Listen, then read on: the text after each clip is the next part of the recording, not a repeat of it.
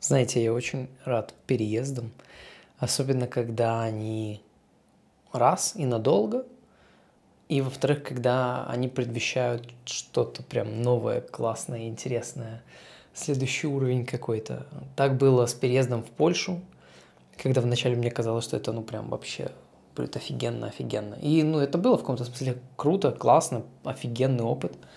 Вот. Но сейчас э, я тут с девушкой переехал в другой район Минска, уже не так далеко, не другая страна, но все же противоположный угол совершенно. Но зато тот район, в котором я реально хотел пожить, это Маяк Минска, э, где шикарная инфраструктура, э, новые дома, офигенные виды, есть где погулять, плюс близко все обучения мои по психологии, куда я хожу. Вот. Недалеко офис совершенно. Короче, я доволен, доволен полностью, несмотря на то, что это там какие-то дополнительные траты, в том плане, что такую же квартиру в другом районе было бы, наверное, найти можно и дешевле. Ну, невозможно, а точно можно было бы найти дешевле. Но я очень доволен тем, где тем, как мы сейчас здесь живем. И это прям то, что я хотел, скажем так, вот прям по всем критериям. Квартира, расположение, ну прям класс, я доволен, я очень доволен. Есть минусы, конечно, из-за того, что новый дом, конец 2020 года постройки, то есть год назад его сдали.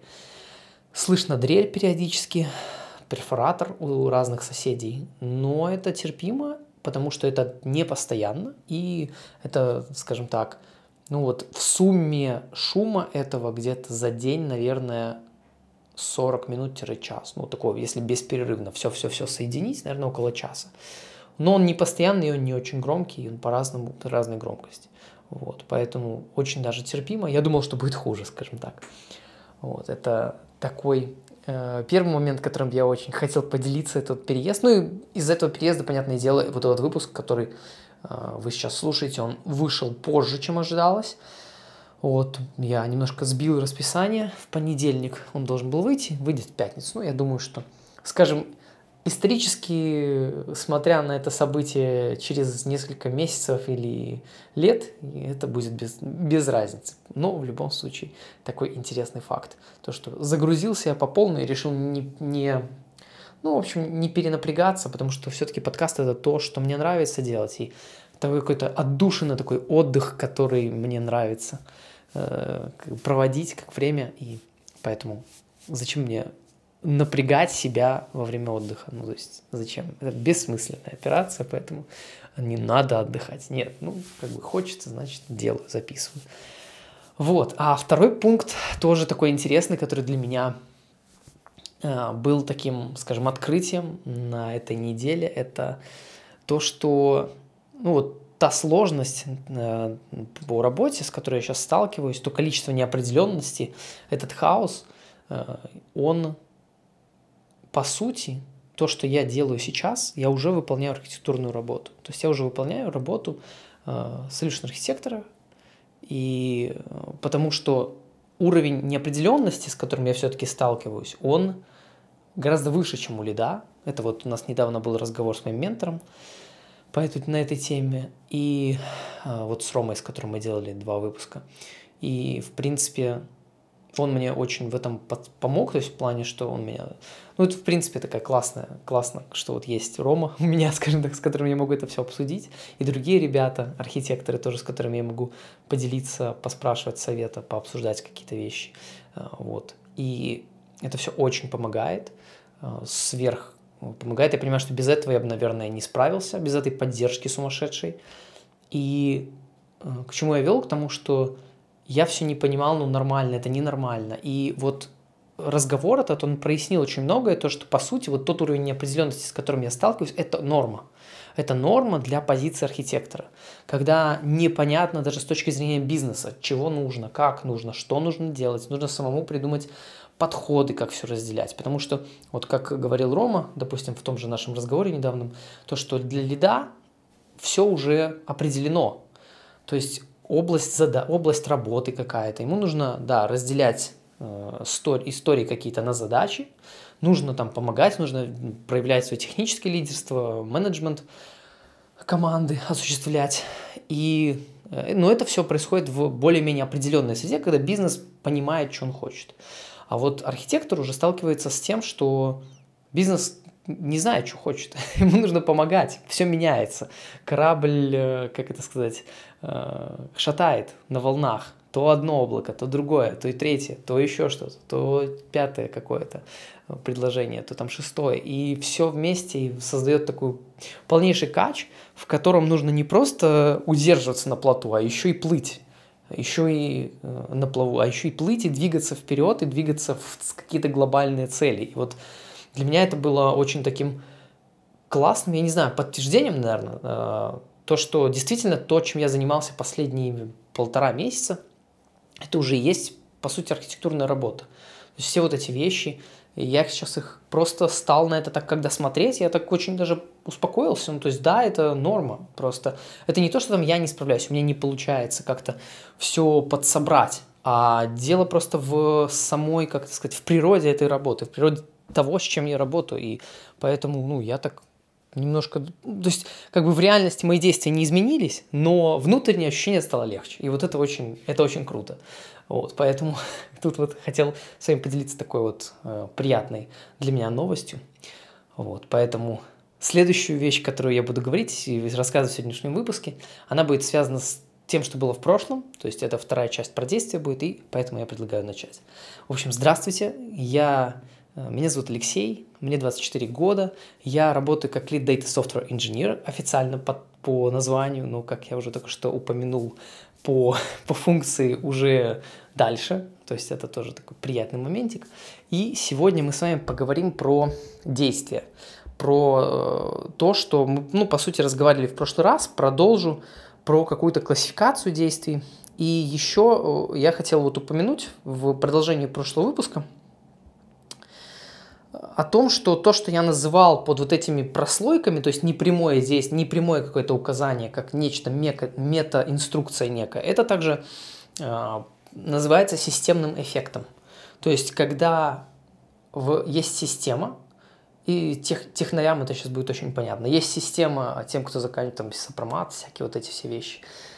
Э, есть цепочка элементов в системе, и когда один элемент меняется, как-то, не знаю, выпадает из системы, ослабляется или начинает тянуть, то проявляется это совершенно в другом месте. И вот об этом, кстати, еще и Паша говорил на нашем с ним интервью э, про спорт и здоровье, про то, что он тоже эту тему упоминал, что это абсолютно точно так же работает э, в теле человека, когда где-то что-то, если болит в мышечном каком-то формате, да, то в мышечном плане, то это значит, что не мышца, которая болит, больная. Это нормальная, здоровая мышца болит.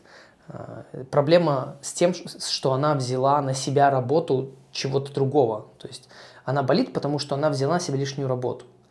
Такой вот э, нюанс интересный. И здесь э, получается та же история. То есть мы меняем убеждения какие-то, там ценности все остальное, там какие-то, не знаю, переезжаем даже банально в другое место, и наше поведение через системный эффект меняется. Ну, как я говорил, количество этих прослоек, этих цепочек, этих звеньев, скажем так, в цепочке между э, как это взаимодействием с реальностью в виде действий каких-то и вот этим вот источником, то есть вот этим звеном, которое изменилось, там, допустим, локация, в которой я живу, э, она очень большая, эта цепочка. И она, конечно же, в итоге является и проявляется, но это называется то, что системным эффектом. Э, то есть, э, да, это вот момент такой, то, что важно понимать, что системный эффект э, изменяет, как, как бы, когда мы изменяем наше убеждение, это влияет вот на наши итоговые действия. Э, и почему, как я в прошлом выпуске сравнивал НЛП и, ну, конкретные, короче, подходы типа НЛП, КПТ в плане психологии и э, такие как подходы, как психотерапия, там, гештальт, психоанализ. Почему все-таки на данный момент я больше предпочитаю психотерапию? Почему? Хотя это более сложно, хотя это не конкретно, не, не, не факт, что что-то конкретное будет меняться. Просто дело в том, что э, как раз-таки гораздо лучше э, во многих ситуациях жизненных, э, если, это, если нас никто не торопит, менять, э, заниматься изменением не конкретных признаков поведения. То есть не то, что там смотреть людям в глаза постоянно, да, а именно разбираться с, с причинами, потому что мир хаотичен. И в хаосе того, что происходит, в событиях, которые в спонтанности этого событий в мире, с которыми мы сталкиваемся с людьми, как они взаимодействуют, какие у них э, речи и все остальное, как они нам что-то говорят, как они думают и говорят в итоге, э, что происходит в обществе, что мы делаем, как влияет погода на это все. Ну, то есть вот весь, весь, весь вот этот хаос, он непредсказуем, по сути. И э, невозможно в этом хаосе предсказать, какие вот эти конкретные проявления навыков нам нужны. И вот абстракция, обучение как бы себя как-то, освобождение себя, скажем так, э, от жестких убеждений, э, как это, получение способности, возможности более спонтанно, более хаотично, более, как это сказать, не то что хаотично, более спонтанно э, приспосабливаться к к изменяющейся ситуации, то есть действовать по ситуации, а не заготовленными какими-то шаблонами. Это и есть вот эта абстракция, которая позволяет нам делать, действовать более свободно. То есть вот это вот, ну скажем, вот то, что, то, что, то, чем занимается психотерапия, это работа с какими-то нашими заморозками. Я про это рассказывал в выпуске про психотерапию. Вот, но это самое главное, что это не отменяет конкретику. Потому что когда мы э, меняемся в плане убеждений, то нам для большей гибкости, для, мы меняемся в плане убеждений для большей гибкости и стабильности, я бы сказал, да, какой-то, э, чтобы в хаосе реагировать соответственно ситуации. Э, но также нужно помнить, что нужны конкретные действия, и конкретика важна в каких-то, в небольших моментах, в мелочах, и вот этот вот, скажем так, понимание важности конкретных действий, конкретного, конкретной тренировки навыков и, опять же, а, вот этой проработки глобальной для освобождения себя от каких-то загонов, будем говорить так, да, а, это все вместе вот и влияет очень сильно на качество жизни и на успех, на прогресс, на продвижение какое-то, на собственные, не знаю, ощущения и на ну, успешность финансовую там, и так далее с, в, в жизни, да. И э, вот в плане действий, то, с чего я начал, это просто, знаете, как пояснение было к предыдущему выпуску. В плане действий того, что я выделил и, и с чего я закончил прошлый выпуск, это Оскар Хартман, что вот он рассказал, что есть действия, это самое важное, что у нас есть, это делать, делать, делать, делать. Вот. А, и он рассказал, что есть бездействие, есть действие. Бездействие – это когда мы делаем противоположное что-то. А, действие – когда мы ну, своим целям. А действие – это когда делаем то, что в направлении наших целей. То есть 200 раз проснуться вовремя, 200 раз, там, не знаю, заснуть и выспаться. И вот это будет влиять на наши какие-то вот, там, установленные цели, которые у нас есть. И это как бы хорошая классификация, она работает просто, э, когда у меня, у меня возникла проблема только с этой классификацией. Когда у меня было ограниченное количество времени, сил, желания и энергии на то, чтобы заниматься какими-то стартапами и параллельно с работой, параллельно с, там, с какими-то другими активностями, у меня все-таки возникали постоянно вопросы, как можно все-таки делать то, что нужно. И здесь э, я пришел к такому выводу, то, что в общем, это можно, то, что я буду сейчас рассказывать, разделить на две части. Первое – это то, что я классифицировал, э, смог классифицировать благодаря там ребятам, я там э, еще знакомым своим, с которыми мы это все обсуждали постоянно, когда еще в Польше жил. Э, разделить это на три таких вида действий. Это простые действия, это прорывные действия и это действия множители. Немножко в разных плоскостях об этом всем оно говорит, о, о действии, но что я под этим подразумеваю? Первое – Просто действие – это некое ну, максимально простое действие наподобие того, которое я рассказывал в эпизоде про э, как перестать откладывать дела на потом, прокрасти... Э, перестать прокрастинировать, там, э, туду-листы, там, где я рассказывал про вот эти списки задач, э, вот, вот, вот надстройка над мозгом, вот там вот этот, я не помню номер подкаста, но я там про это рассказал. То есть это какое-то простое элементарное действие вот сейчас в реальности, которое можно сделать. Не знаю, там поднять руку просто правую. Вот типа поднял руку я. Вот это простое какое-то действие. Там, не знаю, позвонить кому-то, а, там, не знаю, открыть веб-сайт, а, съездить, там, не знаю, сесть в машину, не знаю, там, съездить в магазин. То есть какие-то такие простые, банальные действия, которые, ну вот, а, делаем, делаем, делаем. Много их нужно делать. Про, ну и вот следующие, как бы, это, ну, они, скажем, под ними мы не, они не несут никакой сверхглубокой, сверхглубокого смысла, возможно, сами по себе, но тут есть один такой нюанс – ну, я сейчас расскажу, вот почему я говорил про две части. Первая часть вот это будет разделение про действия, я немножко раз них, а вторая часть я расскажу, почему все три нужны, все три типа действий, нужно их делать. И не всегда понятно, какой именно сейчас вы делаете, но это нужно тоже понимать, чтобы, так знаете, как а, вот как раз-таки тот самый уровень э, абстракции, который нужно держать в голове, как который как системный эффект уже будет влиять на то, что вы будете делать, и что быстрее делать, то, что, ну, добиваться, грубо говоря, тех результатов, которые вы хотите. У меня, по крайней мере, так получилось. И второй тип действий здесь простые действия, второй, а второй тип действия – это э, прорывные действия. Прорывные действия немножко такая, скажем, загонная история в том, ну, сейчас объясню почему.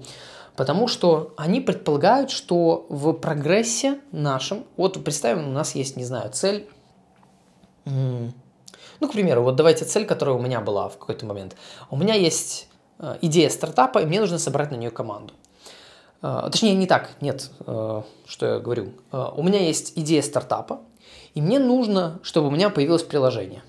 Вот. Вот, вот есть идея стартапа, вот появилось приложение. Вот какие действия мне нужно сделать, чтобы приложение появилось? И здесь э, можно назвать то, что я сейчас буду называть прорывным действием, можно назвать, э, скажем, просто действием с точки зрения Оскара Хартмана. Но, как это сказать, а, а вот действие обычное, как бы просто действие по моей классификации это бездействие, можно в этом формате. Но я сейчас скажу, почему это все-таки не так.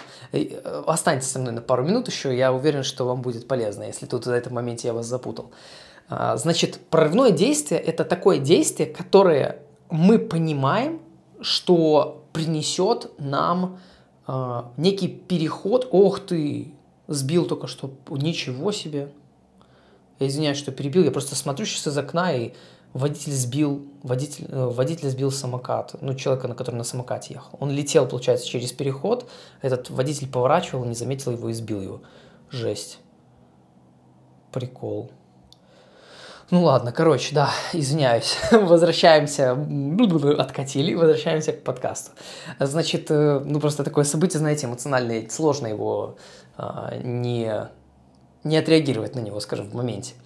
Вот, получается, что прорывное действие – это такое действие, которое мы внутри понимаем, что да, его напряжно сделать, его трудно, оно страшное, то есть нам страшно туда идти. Вот чаще всего признак прорывной, прорывности действия, это э, прорывного характера действия, это страх, который мы чувствуем э, перед тем, как его нужно сделать. Ну, то есть, грубо говоря, знаете, как, э, даже возьму простой пример, устройство на работу – действием, как бы, вот если брать только действия и прорывные действия, это классифика, в классификации, у нас нет работы, мы хотим найти работу, там, не знаю, э, или другую работу какую-то найти.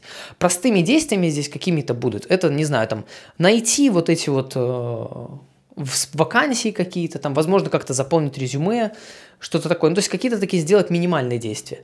Но дальше наступает момент, когда уже э, собирать какие-то, не знаю, позиции, списки позиций, Э, их нерационально. Ну, то есть мы уже собрали несколько э, несколько там компаний, куда бы могли податься, уже в принципе оформили резюме, и действиями, если просто, знаете, по классификации Оскара Хартмана, просто в чем проблема возникает вот с ней. Вот здесь вот четко будет понятно, в чем проблема.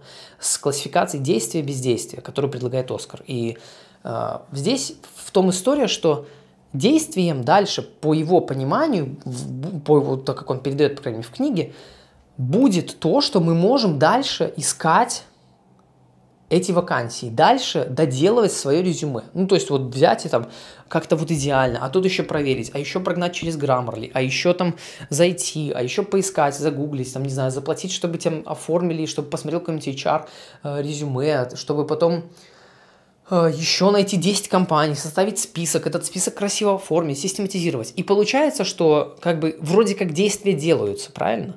Но результата нет. Результат э, вот этого запланированного, то есть чтобы понимать, что такое прорывное действие, нам нужно э, понимать конечный результат, к которому мы хотим прийти, и этапы возможные.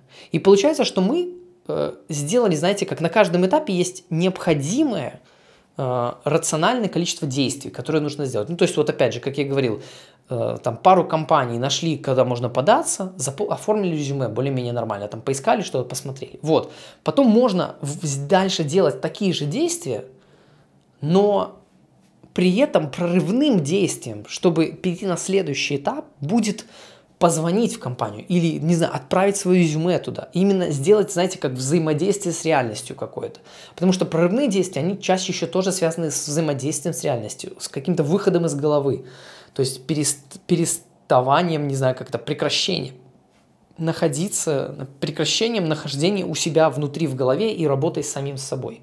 То есть мы выходим в реальность, начинаем подавать свои, отправлять резюме. Но опять же, подали резюме, и тут тоже на этом этапе есть 2, 3, 4 попытки, потом нас начинают приглашать. И можно продолжать, ну типа говорить, нет, потом, потом, потом, и оставаться на этапе, э, типа позвонить, договориться на какие-то собеседования. То есть, чтобы, знаете, как опять вместо прорывного действия э, совершать простые, простые, простые, но при этом к результату, к переходу на следующий этап, это не будет, как бы, это не будет как-то вызывать переход на следующий этап. И получается, что в итоге я это вижу так. Мы делаем простые действия какие-то, потому что чаще всего всегда мы делаем простые действия. Ну вот, какие-то там, неизвестно, какое действие прорывное, не всегда известно. А, то есть мы просто делаем, делаем, делаем действия, потом э, здесь вот как прорывное действие, которое нужно сделать, которое позволяет нам перейти на следующий этап – 99-99% случаев это самое страшное действие, ну такое без угрозы для жизни, конечно, самое такое, ну, так немножко тревожно, страшно, может быть, как-то беспокойно. Вот это и есть прорывное действие, которое нужно сделать. И оно прокрастинируется чаще всего, и из-за этого там люди годами не, не пытаются запустить ни одного стартапа. Типа идеи есть, вроде как кучу идей выписал. Вот, допустим, человек хочет открыть, как я говорил, вернемся к, к первому примеру, хочет э, открыть стартап, да, там, или создать приложение. И можно там взять 10, одну идею выписать, вторую идею, третью, десятую, пятнадцатую. И вот так, так, так делать, и по итогу как бы вроде как действие делать, человек выписывает на бумагу, формулирует идеи как-то сам, э, но не переходит на следующий этап, не начинает там, не знаю, исследования, не начинает собирать людей, не начинает еще что-то. И э, вот здесь я вернусь к своему примеру. Э, в Польше, когда я занимался э, стартапом мини-сервис, ну, вот этим маркетплейсом услуг. Я про свои стартапы рассказывал в выпуске про мои стартапы. Это банально, да, название. И я рассказывал там про вот этот стартап, маркетплейс, который я год занимался, которым. И я хочу сказать, что первые пару месяцев я очень сильно топтался на месте. То есть я э, там вот как раз-таки был вот этот момент, когда я осознал вот это вот то, что я вроде как делаю действие, но переход на следующий этап это не вызывает. То есть это не... И я помню, что можно было там самому продолжать дорабатывать приложение, что-то там допиливать и там самому, но прорывным действием, прорывным действием, которое позволяло перейти на следующий этап, было сбор команды. То есть попробовать это было найти людей, которые будут заниматься какими-то частями приложения вместе со мной. То есть найти людей. Вот это прорывное действие. Прорывное действие, то есть Получается, здесь э, сложность в том, то есть в идеале все время делать прорывное действие. То есть каждое, чтобы следующее действие ваше было прорывным. Но в реальности это не так. Так не получается. В реальности получается как? Мы делаем, мы начинаем делать что-то, мы определяемся с, с, с целью, что мы хотим, э, итоговый результат там хотя бы примерно, хотя бы направление, типа вот стартап. Окей, занимаемся созданием стартапа. Приблизительно в картинках понимаем, что значит сработающий стартап. То есть это опять же уже из какого-то NLP. То есть там, не знаю, это э, приложение существует, или не знаю, там есть деньги э, какие-то уже от инвесторов получены, или там работает команда целая. То есть ну, разно, по-разному. То есть приблизительно э, определяемся с направлением. Второе, это э, как-то попробовать разделить это на этапы. Ну типа, это на самом деле очень быстро происходит. То есть это там полчаса, может быть, 20 минут. Так прикинуть, Может быть, это уже у меня искажение какое-то из-за того, что я уже там 6 стартапов этих делаю, 5-6, но э, делал. Но, блин, ну мне кажется, что это плюс-минус так и сначала самого у меня было.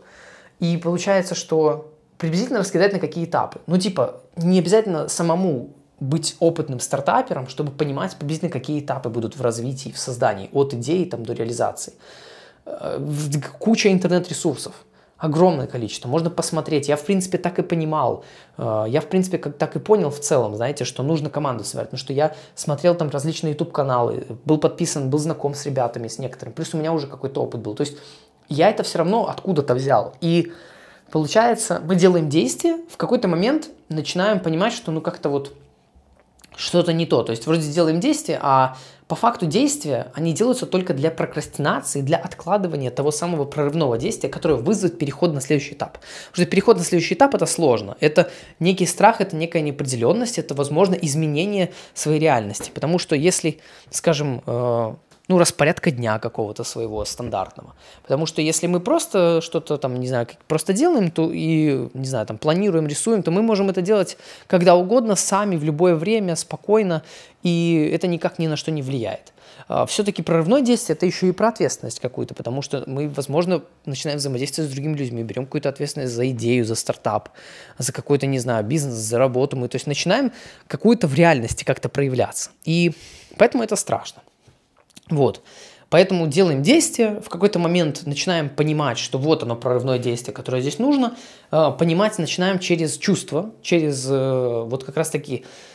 Тут было бы здорово, конечно, иметь контакт какой-то со своими эмоциями, потому что чувство страха, как раз таки тревожности, оно вот э, перед какими-то действиями, оно и будет нам подсказкой вот, эти, вот этой вот, скажем так. То есть, а, вот, блин, вот это, да, нужно сделать.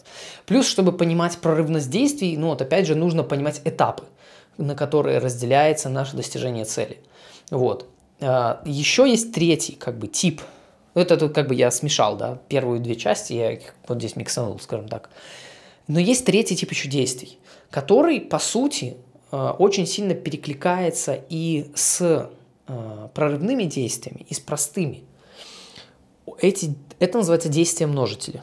Это вот то, по сути, что такая, наверное, самая сложная вещь из этих всех. То есть не то, что там это круче, чем прорывные действия, или что-то такое. Нет. Как раз таки действие множитель и является прорывным действием. Но прорывное действие не всегда действие множитель. Вот как-то так.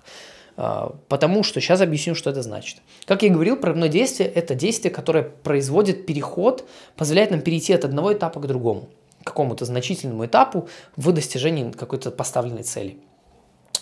Действие множитель это больше про какой-то бизнес. Это больше про бизнес, про, э, ну да, би, про бизнес. Это чисто, я не знаю, где еще это применимо. То есть это вот чисто про бизнес. Как это выглядит? Ну, то есть э, банально, это очень простая идея, и если, я не знаю, если вы ее поймете, вы потом забыть ее не сможете, скажем так. Э, идея в том, что э, я могу, вот представьте, что у меня есть один час работы – даже не так, давайте, представим, что у меня есть там вот, да, 8 часов работы. Я 8 часов могу сидеть и писать код. Могу там создавать приложения э, и что-то там планировать, рисовать какие-то диаграммы, то есть, ну, вот заниматься разработкой, скажем так, чисто, ну, даже не диаграммы, просто вот заниматься тупо разработкой кода. Вот я разрабатываю все. Понятно, что я делаю, там, может быть, непонятно, может быть, я там что-то гуглю, вот, но я занимаюсь разработкой кода. И работу, которую я сделал по итогу 8 часов, это некая, ну вот, результат этой работы, будем называть, допустим, э, один рабочий день. Э, один рабочий день там программиста. Если я, это как бы такое, ну, будем так образно говорить, простое действие. Если я за эти 8 часов смогу найти двух человек, которым смогу делегировать эту задачу по разработке – то, возможно, поиск у меня займет часа, там, ну, пару часов, там, 3, 4, 5 часов, да, там, поиск, написание писем каких-то, собеседование в сумме, может, и день у меня займут. И получается, что первый день я сделал, ну, скажем, в работы ноль.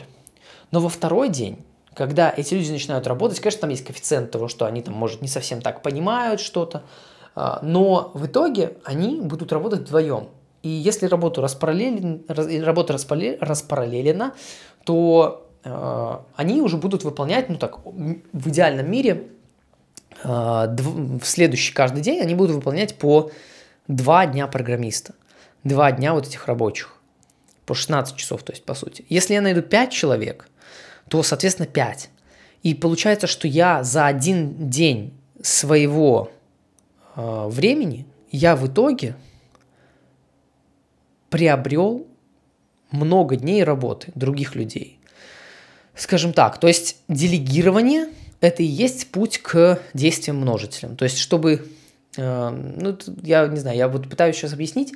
Я понимаю, что это вот так вот как бы работает, но объяснить сложновато. И э, история в том, что я понял то, что как руководитель стартапа, насколько возможно, это не всегда возможно. Иногда нужно брать и делать, там, и писать самому код, иногда нужно там брать и какие-то э, накидывать в фигме э, шаблоны. Вот, допустим, даже пример вот действий множителей. Э, я могу сам сидеть и рисовать что-то, дизайн какой-то разрабатывать. Могу сам писать код, но я и то, и то делегирую. И по сути у меня заняло найти человека, объяснить все, периодически созваниваться. У меня занимает там по одному часу в неделю, да, то есть чтобы это все поддерживать. Но при этом люди работают по 10 часов, по 12, по 15 в неделю. То есть я по сути за один час своей работы в реальности меняется, э, то есть в реальности работы производится на 15 часов. Вот, как-то так, или на 20, если, допустим, они оба работают там по 10 часов в день, ой, по 10 часов в неделю, два человека, то получается, что 10-10 я за час собственной работы э, получается, в итоге результата производится на 20 часов. И получается, это было вот найти людей, которые будут заниматься дизайном, которые будут заниматься кодом. Это и были действия множителей. Созваниваться, обсуждать какие-то вещи, проверять что-то, направлять, обсуждать. С моей перспективы, опять же, это действие множителей. То есть я помогаю тому, чтобы шла разработка и какая-то создание чего-то, рисование там, не знаю, что угодно такое. И получается, что в идеале то, что я осознал, это то, что каждое действие руководителя стартапа должно быть действием множителем. То есть, опять же, как я говорю, не всегда это возможно, но нужно постоянно держать это в голове. Какое действие множитель я могу сделать? И это может быть за счет финансовой какой-то вещи, за счет нефинансовой. Но нужно постоянно, это то, что я для себя выделил, это нужно все время держать в голове, как я могу размножить свою работу. То есть я, не знаю, могу... Ну, вот я, да, я проводил, приводил уже, не знаю, максимальное, наверное, примеров количество. То есть я думаю, что это должно быть понятно. То есть все время, все время думать, понимать, как я могу размножить эту работу, как я могу размножить эту работу, как я могу, какое действие множитель я могу сделать каким, может быть, это будет прорывное какое-то действие, там, не знаю, нанять какого-то, если, допустим, несколько разработчиков, то нанять э, какого-нибудь лида, к примеру, да, или там руководителя отдела целого, который там, вот и он будет уже заниматься этим мониторингом, а я буду заниматься тем, что я буду с ним общаться. А какое следующее я могу действие? И я понял, для меня, не знаю, как-то так очевидно стало, что для того, чтобы создать компанию большую, э, там, не знаю, многомиллионную, не знаю, богатую какую-то компанию, конечно, пока я это говорю, ну, какими-то абстрактными вещами, возможно, но то, что я, по крайней мере, вижу на Ютубе, то, что люди создают, которые там вот э, Черняк тот же, я вот с ним, он кучу интервью проводит с другими основателями бизнеса. Я все это слышу, я понимаю, что, блин, ну да, вот оно так и есть. То есть максимальный фокус на то, что я могу сделать, какое действие множитель я могу сделать, чтобы один, одна единица моей работы сейчас принесла в итоге деся... каждый день или приносила вот эти вот по единице работы, а я уже занимался другим. То есть как-то, знаете, как занялся вот этим, сделал, и оно само работает. Занялся другим, и оно само работает. Там поддержанием каким-то занимаешься. И вот все время фокусироваться на то, как я могу размножить свою работу, чтобы один час моей работы по итогу превращался в 100, в тысячу часов работы других людей. Вот. То есть такой вот, э, такие вот действия множителей. Но опять же, действия множителей, поиск их идет не через думание, не только через думание. Поиск этих прорывных действий и действий множителей идет, множителей идет через действия простые. То есть постоянно какие-то небольшие простые действия, не бояться делать простые действия, но постоянно держать в голове. какое действие сейчас будет прорывным, какое переведет меня на следующий этап, и какое действие будет действием множителем. Если это какая-то, если это какой-то формат компании, какой-то бизнес, который я развиваю. Вот как-то так. Поэтому э, тема действий, она очень важна, и она очень сильно на меня влияет, транслируется через всю мою жизнь, скажем так, системный эффект этого. Он постоянно, везде абсолютно, в мою жизнь полностью пронизывает. И я хочу сказать, что это мне очень помогает. И я надеюсь, э, это было полезно вам для прослушивания. И поэтому задавайте свои вопросы в телеграм-группе. И услышимся с вами в следующих выпусках.